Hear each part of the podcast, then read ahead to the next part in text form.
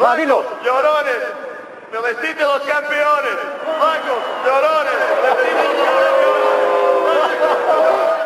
El ejemplo de lo que no debe ser el mejor partido de fútbol del mundo.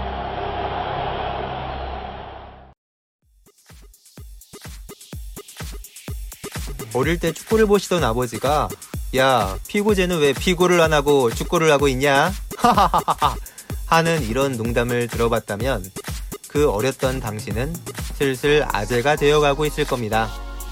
에우제비오가 은퇴한 이후 그리고 호날두가 등장하기 전에 포르투갈 축구의 대명사였던 축구 선수 세계에서 가장 충격적인 이적을 다룰 때 항상 언급되는 선수 바로 루이스 피구입니다. 80년대 후반 스포르팅 리스본 유스팀에서 뛰던 신성 루이스 피구는 청소년 대표팀에서 맹활약을 펼칩니다. 우리나라와의 첫 인연은 1991년으로 거슬러 올라갑니다. 바로 91년 20세 이하 청소년 월드컵.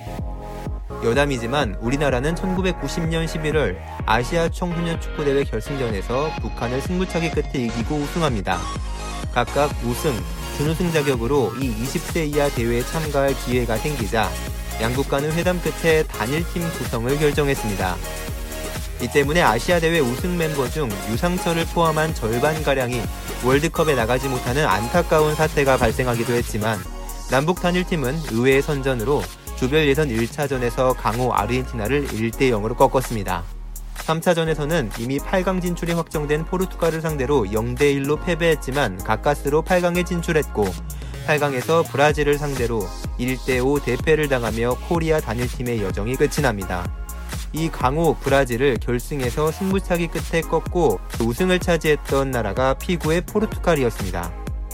당시 포르투갈의 멤버였던 주앙 핀투, 루이 코스타, 페르난도 코투, 조르제 코스타 등은 향후 포르투갈 성인 국가대표팀도 오랜 기간 이끌게 되어 이때 포르투갈 멤버들을 황금 세대라고 부르고 있습니다. 바로 그 해인 1991년부터 스포르팅 리스본에서도 주전으로 뛰기 시작한 피구는 곧바로 맹활약을 시작합니다. 4년간 주전으로 뛰며 163경기 20골의 활약을 펼쳤으며 해외 빅클럽들의 관심을 받기 시작합니다. 이때 피구는 유벤투스, 파르마와 이중 계약을 체결하여 이탈리아 세리에 A에서 2년간 뛸 수 없는 징계를 받게 됩니다.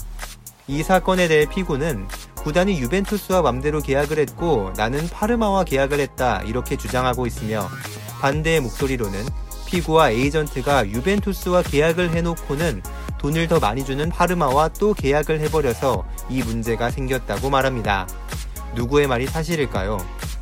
사실 피구는 어린 시절 스포르팅 리스본 유스팀과 계약할 때도 벤피카 유스팀과 이중 계약을 맺어 45일간 출장 정지의 징계를 받은 이력이 있었고 그리고 사실 파르마, 유벤투스 사건은 인트로에 불과했으며 추가로 설명해드릴 바르셀로나, 레알 마드리드 이적 사태 같은 문제가 피구에게 연달아 일어났기 때문에 피구의 주장들은 다소 신빙성을 잃어가고 있습니다.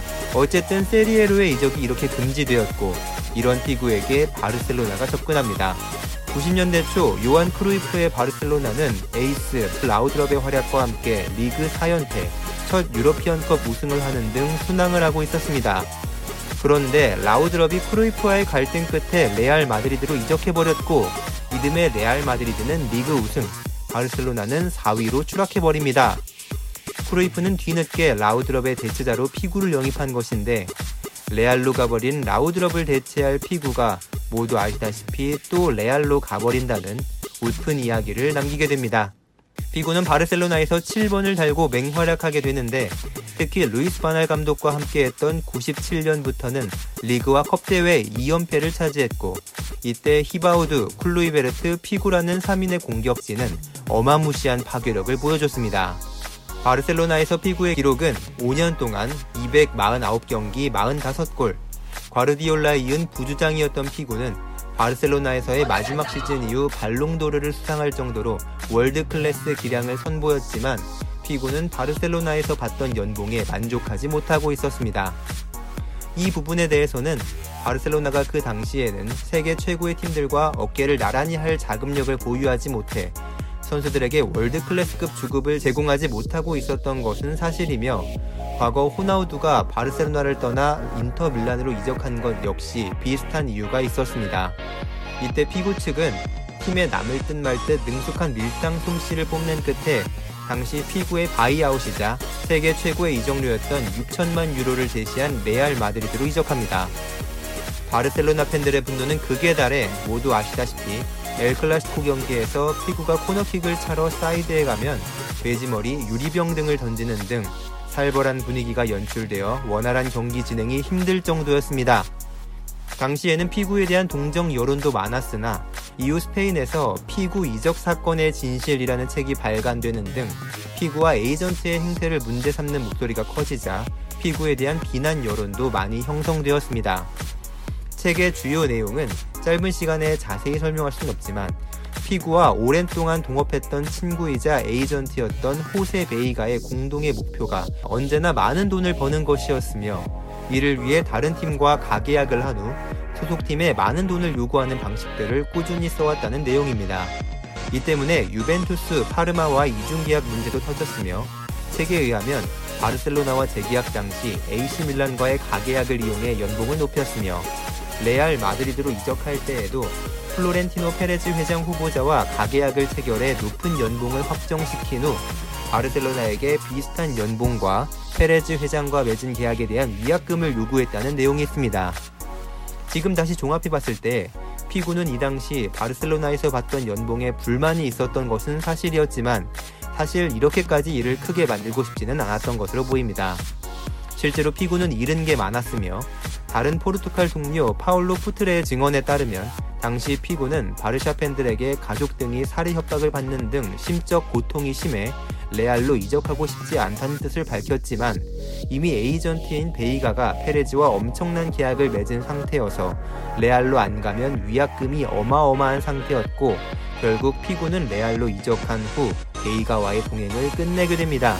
이었고 피구는 모두 아시다시피 레알 마드리드의 갈락티코 멤버로 대활약했으며 발롱도르에 이은 피파 올해의 선수상까지 수상합니다. 레알 마드리드에서 리그 2회 우승, 챔스 1회 우승을 경험한 피구의 기록은 239경기, 57골. 막바지에는 좀 노쇠화된 기량으로 주전에서 살짝 밀린 피구는 이적을 추진하는데 베니테즈의 리버풀이 강력히 원했고 피구도 EPL을 원했지만 이적료에 이견이 생겨 무산됩니다. 레알이 그동안 헌신해왔고 주전에서 밀린 피구를 자유계약으로 풀어줄 것으로 모두 예상했지만 계약이 1년 남은 피구의 이적료를 요구하자 리버풀이 물러났고 이후 레알은 당시 솔라리, 캄비아소 등을 영입해준 충성 고객 인테르에게 피구를 자유계약으로 보냅니다. 맥마나만 오웬 강탈했으면 피구 정도는 그냥 줄 수도 있지 않나? 30대 중반에 접어드는 피구의 기량이 통할지 의구심을 많은 팬들이 가졌지만 피구는 신체는 좀 노쇠해도 클래스로 축구한다는 게 무엇인지 제대로 보여줬습니다. 그런데 인테르에서 활약 1년 반 만에 갑자기 사우디아라비아 알 이티하드와 충격적인 계약을 맺어 팬들을 놀라게 했는데요. 이후 클럽이 계약 내용을 불이행한 게 있다며 계약을 파기했고 인테르에서 2년 반을 더 뛰면서 총 4년간 138경기 11골, 이 4년 내내 세리에 A에서 우승하며 인테르 팬들의 박수를 받으며 은퇴합니다. 피구가 이끌던 황금 세대의 포르투갈은 아쉽게도 90년대 국제대회와 인연이 없었지만 유로 2000때 4강에 올라 처음으로 강인함을 알리기 시작했고 2002년에는 아시다시피 의외로 잘했던 미국에게 두드려 맞았고 이후 피구는 송종국에게 감쪽같이 지워져 예상치 못한 조별 예선 탈락을 당하게 됩니다. 유로 2004에서는 스페인, 잉글랜드, 네덜란드를 쓰러뜨린 후 결승에 진출해 드디어 처음으로 메이저 대회 우승하나 싶었지만 결승에서 그리스에게 충격적인 패배를 당했고 피구는 국가대표에서 은퇴합니다. 레알에서 집중하기 위해 은퇴까지 했는데 예상과 달리 레알에서 출장 시간이 점점 줄어들자 1년도 안 되어서 국가대표팀에 복귀했고 2006년 월드컵에도 주전으로 뛰었습니다. 팀은 16강에서 네덜란드와 양팀이 도합 4명이 퇴장당하는 혈투 끝에 1대0 승리. 8강에서는 람파드와 제라드가 나란히 승부차기를 실축한 잉글랜드를 상대로 승리해 4강에 올랐으나 지단이 이끄는 프랑스에 격파당해 피구의 국대 커리어가 진짜로 막을 내립니다. 재밌는 얘기들이 정말 많았죠. 피구는 어릴 때 육상을 했던 경험과 장기였던 step over를 잘 결합시켜서 측면은 물론 중앙으로 파고들기를 정말 잘했고 킥력이 좋아 크로스도 날카로웠으며 플레이 메이킹도 능숙했던 정말 완벽했던 선수였습니다.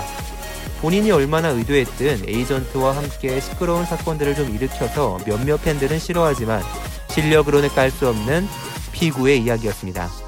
이 얘기가 재밌었다면 구독과 좋아요 버튼 부탁드리겠습니다.